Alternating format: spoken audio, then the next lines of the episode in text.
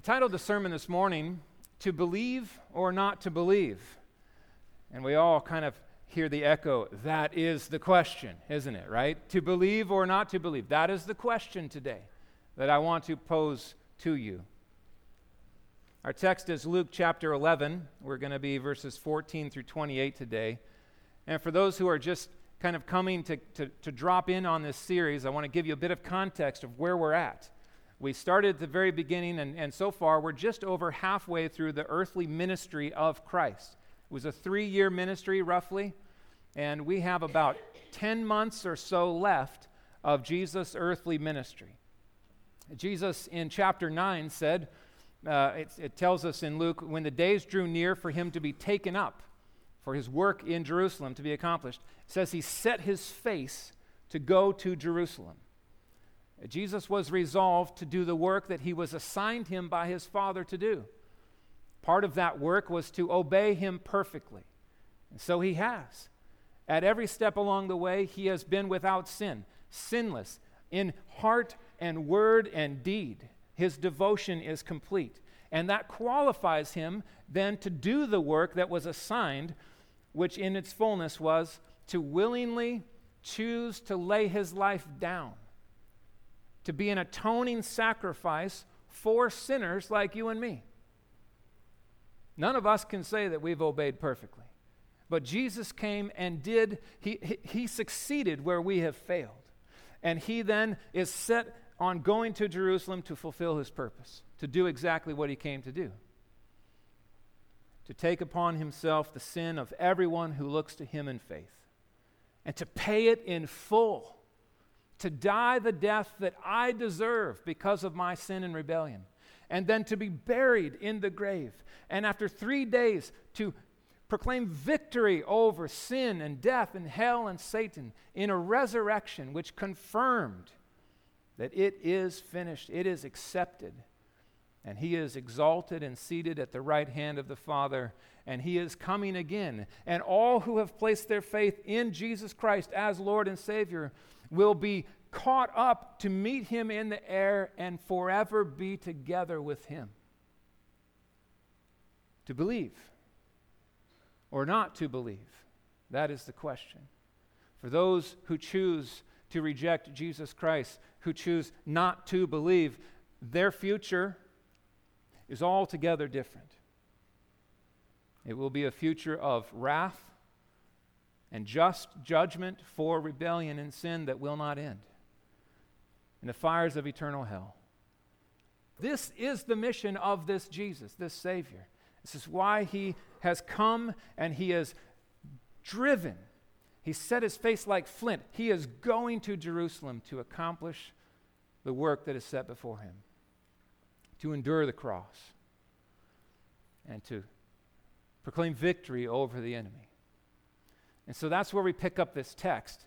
He is on the move. He is teaching, just as, Jan, uh, as uh, Dan described and, and R.C. Sproul in the videos this morning. He is teaching, and he has a whole huge group of followers, disciples, talmidim. They are following him, hanging on his every word, memorizing, learning, growing.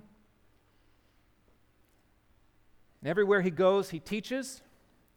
And many times, he confirms his authoritative teaching with a sign or a miracle, something that is evidence that he is, in fact, who he claims to be.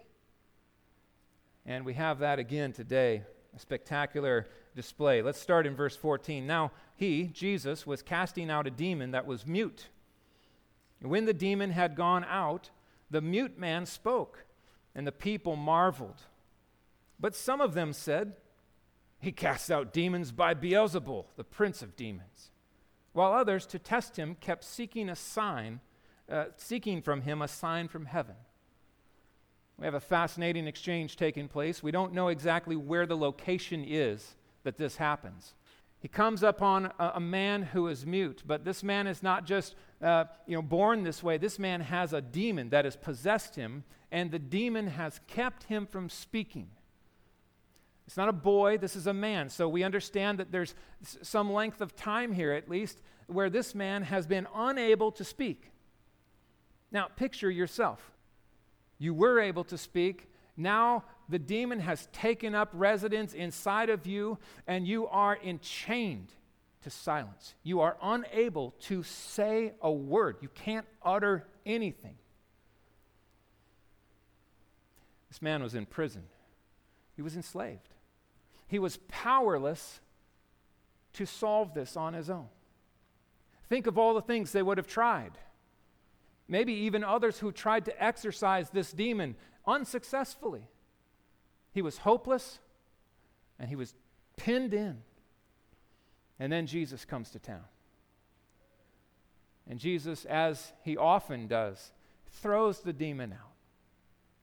And what you've got to do when you read a text like this is you've got to not just see the words, you've got to hear the sounds, okay? Do you hear what this man would have sounded like when being set free from Christ, from this, this mute demon that kept him in silence? You've got to hear his voice. If you had been in chains, in silence, and you've been longing to speak, and Jesus comes and sets you free, this is exclamation point across the whole page. I can talk. Oh my goodness, look at what Jesus did. And there's no shutting him up, right? There is no way this guy is going to be quiet. He's jumping around and he's proclaiming and he's celebrating, and everybody can hear it. The echo of the sound of deliverance has to, has to ring as we move through this teaching. I just picture uh, Jesus trying to teach with the, the, the chaos of this guy running around. I can still talk. Look at this. It's working. Right? His wife, his family celebrating, jumping around. That's the situation as it takes place. Now, it's an undeniable miracle. There is no denying the power that has just overcome this man's prison. But in the crowd, there's varied responses. Certainly, there would be those in the crowd who are believers. These are followers of Christ. They, they follow him everywhere. They believe he is the Messiah. They've trusted in him. Many of them have left everything to follow him. The disciples would be here celebrating with this man, his freedom, the deliverance that Jesus accomplished. But Luke tells us that there were others in the crowd that day. Some were skeptics. This is the guy in the corner, maybe the back of the crowd, just with his arms crossed. Ah, I don't know. I mean, yeah, I can hear the guy, but I need, I need something else. Maybe if, if he could just, if he could do something else, well, then I would believe. If I could blink my eyes and, uh, and, and fly, then I would believe. You know, if, if, if I could just get a prayer answered, and this problem that I've got would go away. Then I would believe, Jesus. Th- then I would definitely follow you. If I could get my dream job, if I could get a million dollars, if I could get a vacation home, if I could get rid of, if I could add, if I could, if I could, what have we done here? The skeptic tends to turn Jesus into a genie. Come fit in this lamp. Do what I prefer. I want you to prove yourself to me. And then maybe I'll believe. I just say right here Jesus will never be your genie. He is way too big for that lamp. He is sovereign. And so, all the skeptics who stand back waiting, we need more signs, we just need more signs. Just think of how much they've seen. They've seen people raised from the dead. They've seen people who were lame from birth jumping and dancing. They've seen people healed of all kinds of infirmity. They've seen crowds healed in mass number. What they need is not more miracles. What they need is to believe. To believe. There are others in the crowd, antagonists. These are the people who are opposing Jesus. They are seeking to squash his popularity, his ministry. They want to see Jesus silenced. They hate what he stands for.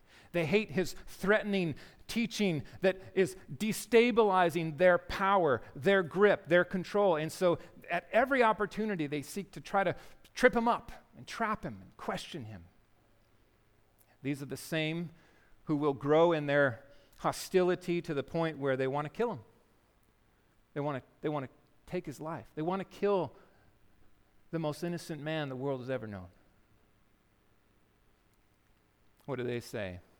Well, he casts out demons by Beelzebul, the prince of demons. You know, antagonism rarely employs logic. so too back in this day. It's about the dumbest thing they could have said as far as an accusation goes. Well, we can't deny that he did it. We, we, I mean, it happened, okay? So, uh, what are we going to say? Because we don't believe that he is the Messiah. We don't believe that he's the messenger of God, the Son of God himself. So, you know what? He must be from Satan. That's what we'll say. But we won't just say Satan, we're going to say Beelzebul, which is the most critical, demeaning, offensive, blasphemous thing they could say to Jesus. Beelzebul most literally translates to the Lord of the flies. Jesus, we think that you healed this man who had a demon in the power of the God of dung and decaying flesh. Beelzebul. That's not that glorious, is it? They're hoping that the crowd will be repulsed by this idea and latch on to it and not listen to him. It's unbelievably blasphemous. Jesus has every right in this interaction to drop these men dead where they stand, to call fire down from them, to cause their hearts to seize up in a moment. He could do that. It's well within his power, and it's certainly within his right. Blasphemy has been spoken. Uh, maybe spoken. What struck me is that in verse 17 we read that Jesus, knowing their thoughts, now, this is fascinating. Whenever we see this show up, he knows their thoughts. So maybe they murmured it, maybe they thought it, maybe they just stood off like this. And Jesus knows exactly where they're at. You can't hide from Jesus. You know, one of the worst things for a society is when they begin to call what is good evil. Or what is evil, good. Pregnancy is problematic. A baby is just a fetus. A life is not that big a deal, it's about convenience. Murder is endorsed and celebrated. Friends, when good is called evil and evil is called good, Satan rejoices.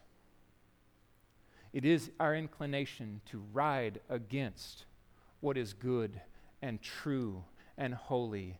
Left to ourselves, this is exactly where our hearts go. We are rebels by inclination. We are, we are sinners by conception. We, we sin out of our, our, our instinct. But for grace, we are here. And our culture around us is no surprise. To celebrate homosexuality as good, to call it tolerance and love and, and promote it, and then those who stand and say, no, wait, that's not what the Word of God teaches. God calls this abominable and sinful, just like adultery or other sexual sins. It is sinful and wrong. And we dare not cave to a culture and somehow say, well, okay, fine, we'll just surrender on that one. We'll just call what is good evil and what is evil good we have to be reminded that we stand as light in dark places. And this darkness is not excited about the light that shines. It hurts eyes, it exposes sin. It's uncomfortable. The church fails to shine when the church fails to have the courage to call what is good, good, and what is evil, evil. Jesus loves in this way. He loves us in this way. We love those who are lost in this way. We may be called bigots, haters, outdated, but before the Lord we stand faithful. Let the world say what they will. We will love. Now, Jesus goes on to engage these folks. He doesn't strike them down with fire, which is an act of grace in itself. He actually engages. He could have walked away, but instead he begins to reason with them to just reveal how silly this suggestion is. Is this fraud or is it the finger of God? Verse 17, but he, knowing their thoughts, said to them, Every kingdom divided against itself is laid waste, and a divided household falls. If Satan is also divided against himself, how will his kingdom stand? For you say that I cast out demons by Beelzebul. And if I cast out demons by Beelzebul, whom do your sons cast them out? Therefore, therefore they will be your judges. You see what he's doing? He's exposing their, their, their inconsistent logic here. It makes no sense for Satan to employ his own power to tear apart his own kingdom. Why does this, why do you even think this way? I'm here throwing out a man who's imprisoned by satanic forces in the power of Satan? That's silliness. And then he says, Well, by the way, just the double standard that you're running with here, um, do you really want to stick with this one? Because you have sons who have exorcised demons.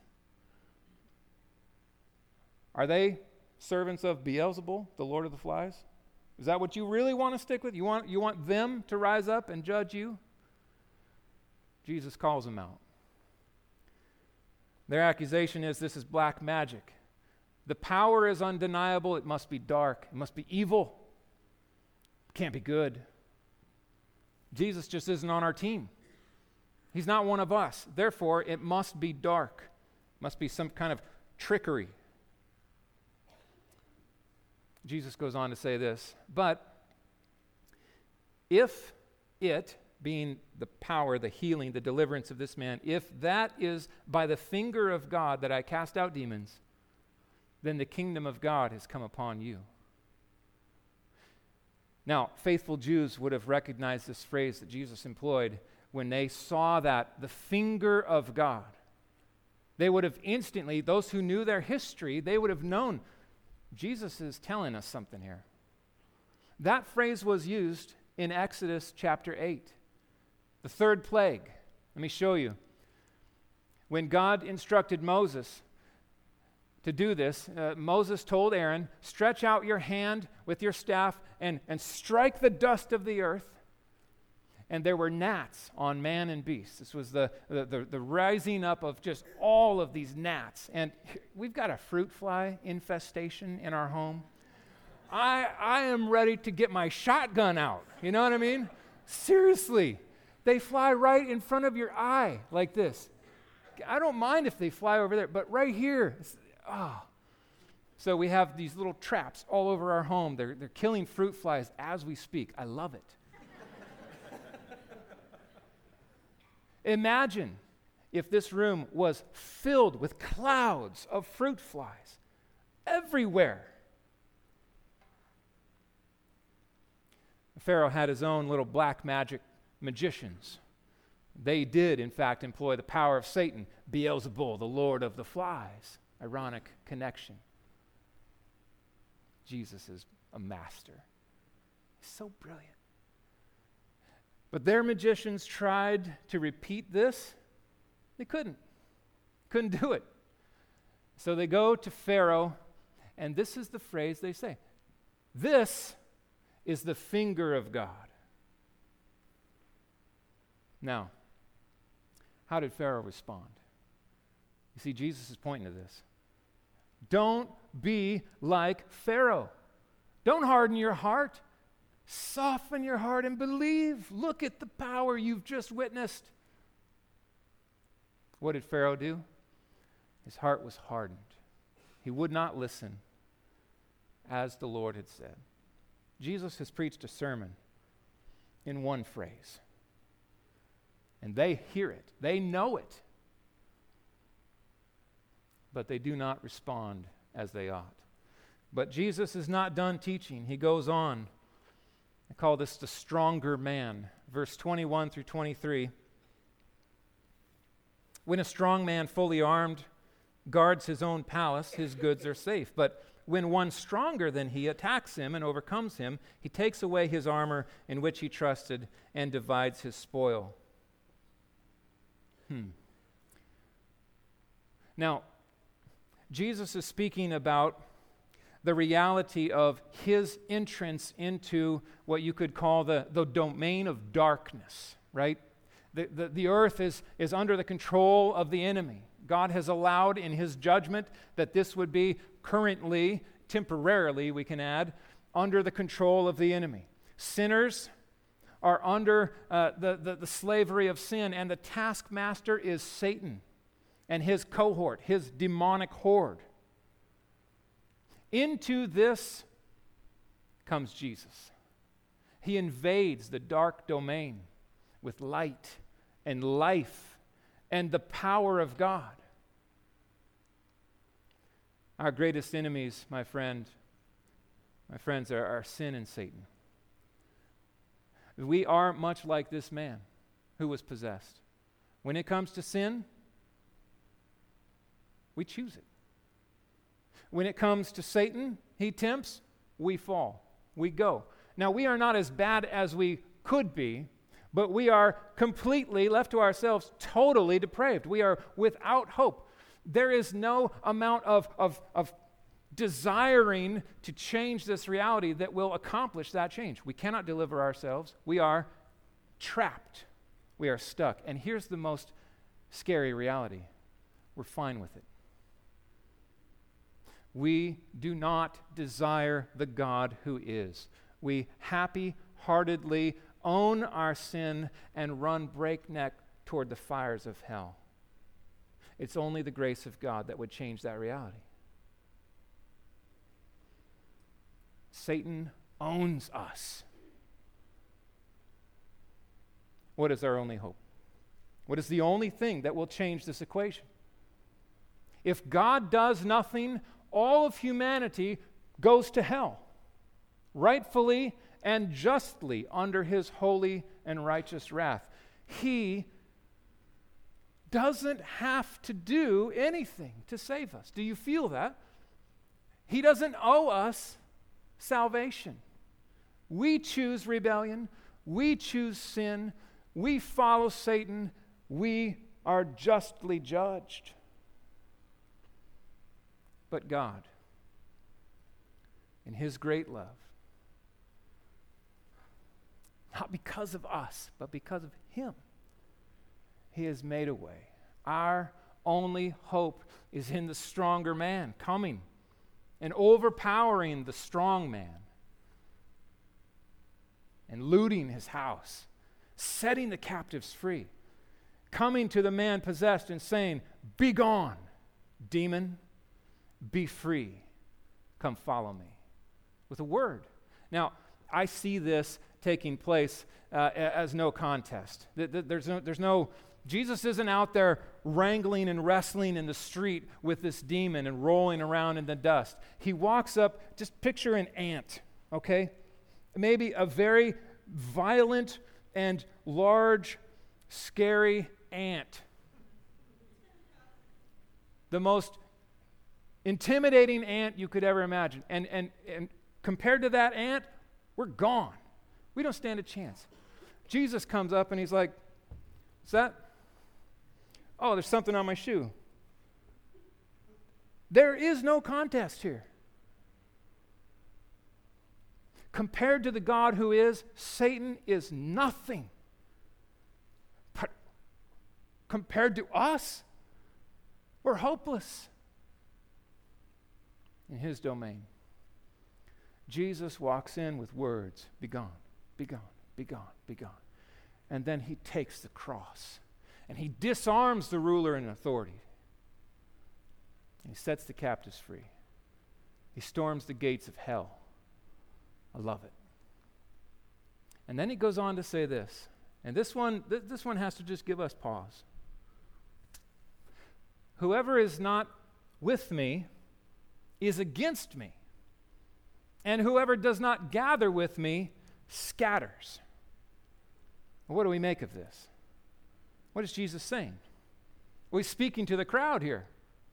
In the crowd, you have your believers, your followers, those who are with Jesus. They're trusting in him. They have, they have believed that he is the Messiah, their only hope.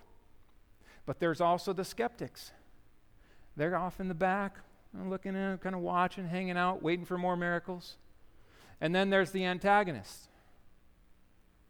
And Jesus says, Listen, no one in this crowd is neutral. There's no one neutral here. There is either believer or unbeliever. The one who is with me, trusting in me, or the one who is opposing me and my work. You know, we like to think that somehow there's this just category of, of, of humanity that's just kind of neutral. Eh, you know, I try not to get too involved in that stuff. I just kind of just take things as they come. Yeah, I'm not really sure what I think about Jesus. Um, I'm trying to be a good person, right? It's just, I'm neutral. I'm like Sweden, right? We just stay neutral. I'm not getting involved in any wars. I'm just neutral. No, you're not. You're not neutral. No one is neutral. To, to not embrace Christ is to make him your enemy. To fail to trust him as Savior and, and friend and Lord and to bow your knee before him is to rail against him and to store wrath up from him. This needs to be preached more in our day.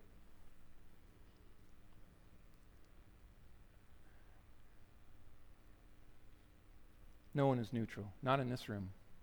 No one here in this room is neutral. So, where do you stand today? If you evaluate honestly, from the heart, is Jesus on the throne in your life? Is he your Savior? Your only hope in this life and the next? Is he your King, your Master? Are you fully submitted and surrendered to him? If not, he is your enemy. Like an ant on the sidewalk, I warn don't try to take him on. You'll lose. No one who has ever taken Jesus on has won, ever. Satan thought he had at the cross. He thought he had accomplished victory, and that was the very undoing of his entire plan. No one is neutral. Now, departure or deliverance. We have a window here into the spirit world that is just unique, taught by the words of Christ here. Departure or deliverance. Verse 24 When the unclean spirit has gone out of a person, it passes through waterless places or deserts, seeking rest, and finds none. It says, I will return to my house from which I came.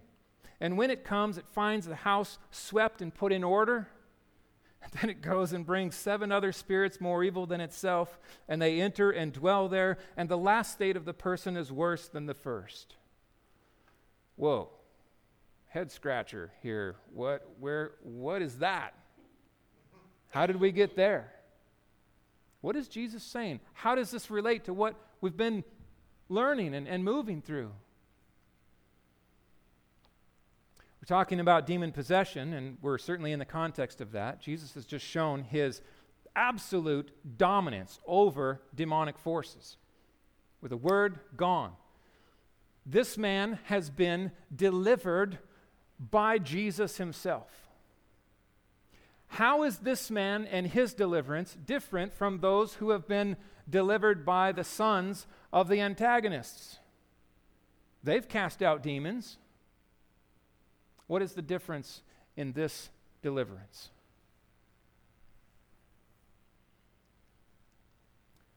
I think the difference is as clear as the difference between works and gospel. You could have a, a, a, demon cast out over here by those who don't know of the Messiah, who don't speak the name of Jesus, and great, he's gone. But for how long? And what is going to guarantee that he won't come back? Nothing. This man over here, however, he has Jesus. He has been set free by God Himself. He has been delivered from that prison of his, uh, of his uh, in, indwelling demon. Now, what is the change, the reality for this man? Oh, it's altogether different, isn't it? The idea is over here, you know, let's just clean things up. You know, maybe I had that demon and my life was all falling apart, my hair grew out, and now he's gone. So, you know what? I'm going to clean myself up.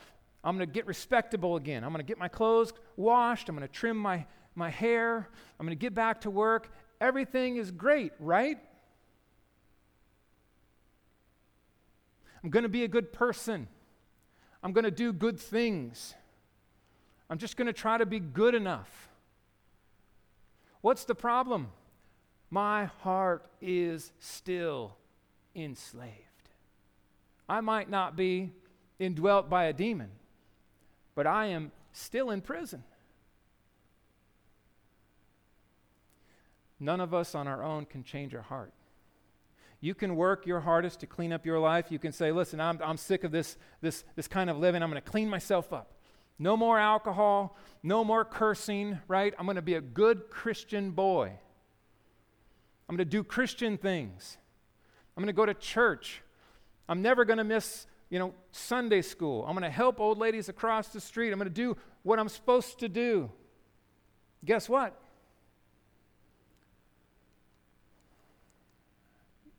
You're cleaning up a headstone. That's all that is. You got a scrub brush on a headstone. That, there's, there, you're still in the grave. You don't have life. You're, you're still scrubbing up a hollow man. No amount of moral reform will save anyone. It never has. Never has. And yet, the Catholic Church promotes this to the nth degree.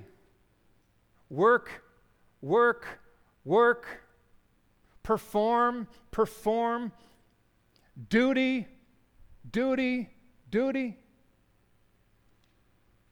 Well, how do I know when it's enough? You don't. So you better pay the church and unlock some, some extra credits. It's demonic, satanic. Might as well have seven demons. There's no change here. What we need, my friends, is gospel transformation. What we need is we need a heart set free. We, we, need, we need to be remade, recreated. Galatians 2:20 I have been crucified with Christ. It is no longer I who live, Christ who lives in me. And, and, the life I live in the flesh, I live by faith in the Son of God who loved me and gave himself for me. I am not who I was, I'm a new man. I can't accomplish that on my own. I have to be saved. I have to be set free. I have to be changed by God. It is a supernatural act of God that brings a dead man to life. For me, that happened at age five by His grace. It was like a light switch flipped in my soul. I saw Jesus. I felt the weight of my sin. I repented of my sins. I, I cling to Him as my only hope. At just at five years old, friends. That's the glory of the gospel. So simple. And I love it more than ever today. Love Him. At five years old, when I trusted Jesus as my Lord and Savior, I was filled with the Holy Spirit. There is no room for demonic possession. When the Spirit takes up residence in the believer, the moment of salvation, you do not fear the indwelling of any demonic activity in your soul, in your life. There's no room left. And you are sealed with the Spirit. It's as if God stamps on your life this is mine. This is my son. And he will always be my son. And nothing and no one can take him from me. He's mine. My spirit lives here, and he's at work. So at age five, God began to change me, to grow me, to strengthen my resolve to obey, to love, to serve. I began to see fruit, which was work, began to do things I didn't like to do before, not because I was trying to be saved, but because I was saved. And I loved him. Altogether different. True happiness. The last section here, these verses struck me as just interesting. I, I, I couldn't figure out why this happened at this moment. Let's read this. True, true happiness. Verse 27 As Jesus said these things, a woman in the crowd raised her voice and said to him, Blessed is the womb that bore you, and the breast at which you nursed. You can just hear this lady from the back, right? She over, overtakes his voice and she speaks this blessing to Jesus. Why? Why would she say this at this point? This, this movement is consistent. He's teaching, he's teaching, he's teaching, and then she speaks. I think this is a statement of faith. I think this woman is saying, Listen, I know there's some here who are skeptics, and there's some clearly who are hostile, but that's not me. I believe. I believe. And I want to bless the mother that you came from. Now, this is a very Jewish thing to say. To, to speak of one's mother is to speak highly of the one, right? So she's, she's affirming Jesus. She says, I see you. I love what I see. I bless you. And, and, and by blessing your mother, that's what I'm doing here. Hmm. And we just have to pause here and talk a bit about the blessedness of Mary. When she sang her song, she said, From now on, all generations will call me blessed. And that, that prophecy is fulfilled, at least in part, right here already. Mary was blessed, but why? You might recall. She found favor in the eyes of God. Greetings, favored one. What is favor? What is his favor? It's grace, it's unmerited. Mary was just a poor Jewish girl, maybe 14, 15, 16 years old. And God said, I will bestow a favor upon you by making you the mother of the Messiah. Not because she was sinless or worthy, or he saw her and said, Wow, Jesus is going to be pretty great if he comes from her. This, too, we take huge issue with Roman Catholic teaching that somehow the righteousness of Christ is derivative from Mary. Not true. Mary was a sinner that Jesus died to set free as well. So, what do we make then of the blessedness of Mary? She was blessed to be chosen by grace as the mother of the Messiah, but more so, I love how Jesus responds.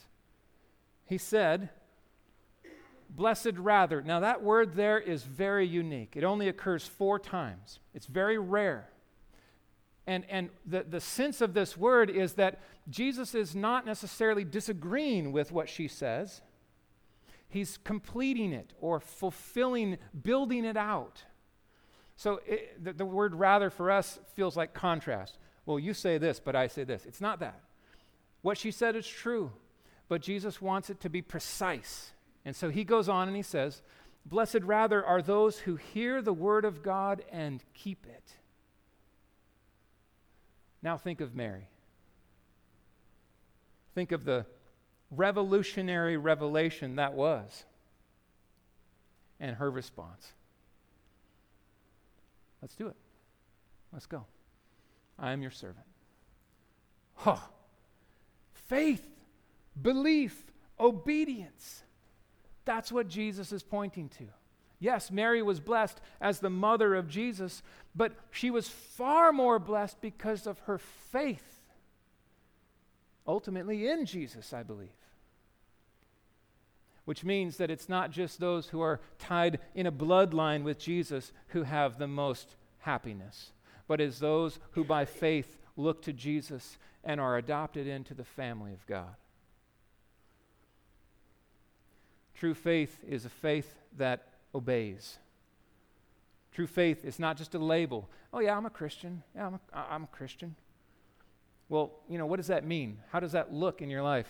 Oh, that's a good question. I don't, I mean, I don't really do anything different. I just believe and. No, you don't believe. If you don't live it, then you don't believe it. If your knee doesn't bend, then he is not king. If you're not repenting of your sins and feeling the weight of your offenses against God, then you don't see and treasure and value the holiness and righteousness of God. We've got to feel this. I fear that there are many people who go to church week after week and wear a label Christian, and there is no fire in their heart for love of Christ, no longing to know His Word and obey His Word. And if that is where you're at today, then be careful and reevaluate the label. Do I really believe that Jesus is my Savior, Lord, and hope alone in this life and the next? True happiness is found in resting in Christ as Lord and in obeying in obeying him as the master of your life. Some people will think that that God is out to kind of rain on your parade of fun. This is what Satan wants you to believe. The world knows how to have fun, right? That's where the real fun is. Those church people, man, too bad for them. They have all those rules and laws and things they can't do, restrictions. That's blasphemy. Blasphemy. The happiest, most satisfied life is the life surrendered in total obedience to Christ. You want to live and find joy and satisfaction? Then bend your knee to Him. You won't regret it true happiness is found there. So much in these verses. How do we respond this morning then? Trusting that the Lord and His Spirit, even now, is, is impressing upon you some of these things that we've covered. Just look at this. The question I began with is to believe or not to believe. It is the question, isn't it? You have to do something with Jesus. You've heard this sermon. What are you going to do? You have to choose. What is the response of your heart going to be? Will you embrace him as your Savior, your hope, your joy, your, your, your confidence in this life and the next? Or not? It's my prayer that today every single person in this room or listening would respond in that way by the grace of God. Bend your knee. Don't be the skeptic. You know, the problem is skeptics will often wait just too long. They just, they're just waiting for something. What is? What are you waiting for? What are you waiting for? He's holding out life eternal. Don't wait. Embrace Him. Maybe you find yourself here, and if you're honest, you're just, you're the antagonist. You find yourself just kind of seething against this Christian message, and, you're just hostile online, and, and, and you, you can't stand this, this, this righteousness talk salvation stuff.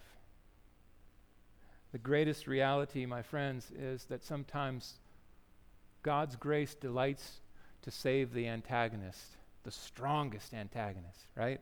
Think of the Apostle Paul and his story if he were here. He's killing Christians, right? He's imprisoning Christians, beating up Christians. He's trying to stamp out the church. And Jesus comes and says, You're mine. I got you. Now come, watch what I can do. I'm going to make you a church planter. Only God does that. I call you to believe today. Trust Jesus as your Lord and Savior. Repent of your sins. Stop living for you. Stop living this dead end life, stumbling around in the dark, imprisoned and lost without hope. Come and embrace Him. Turn to Him. This is the testimony, John sums it up. God gave us eternal life. The life, this life, this eternal life is in His Son alone, right? There's no other way to get this life. Whoever has the Son has life. Whoever does not have the Son of God does not have life. There's no neutral ground. Let's pray. Lord, as we consider these realities, we feel the weight of them. We consider the implications of these things. Oh, how easy it is, Lord, to just go through life and try our best to avoid these things, to get busy, to live life, to work hard, have fun, get up, go to bed, enslaved. Father, I thank you for the way that you have worked in this room, in people here that I know how you have awoken them from their sinful slumber, startled them awake to feel the weight of their offenses against you, their sins against you, to, to, to show them the, the face of Jesus Christ, their Savior and Lord. We don't deserve this, Lord, but we delight in it. We celebrate your love and your grace to people who are undeserving, sinners like me in this place. We celebrate that you would love us when we were so unlovable, we, that you would make us your sons and daughters who were your enemies, rebels, haters. We thank you that you are strong enough to save all the way to the uttermost. That when we trust you as Savior and Lord, we dwell secure in you forever, come what may. Lord, thank you that you don't make us work to try to earn or deserve this great salvation. We thank you that Jesus finished the work already. I pray even now, Lord, that there would be many in this place who maybe don't worship you as King and Savior and Lord of their life, that, that today would be the day that they move from being the skeptic or the antagonist to being a believer, a follower of you. Accomplish these things, we pray, in Jesus' name. Amen.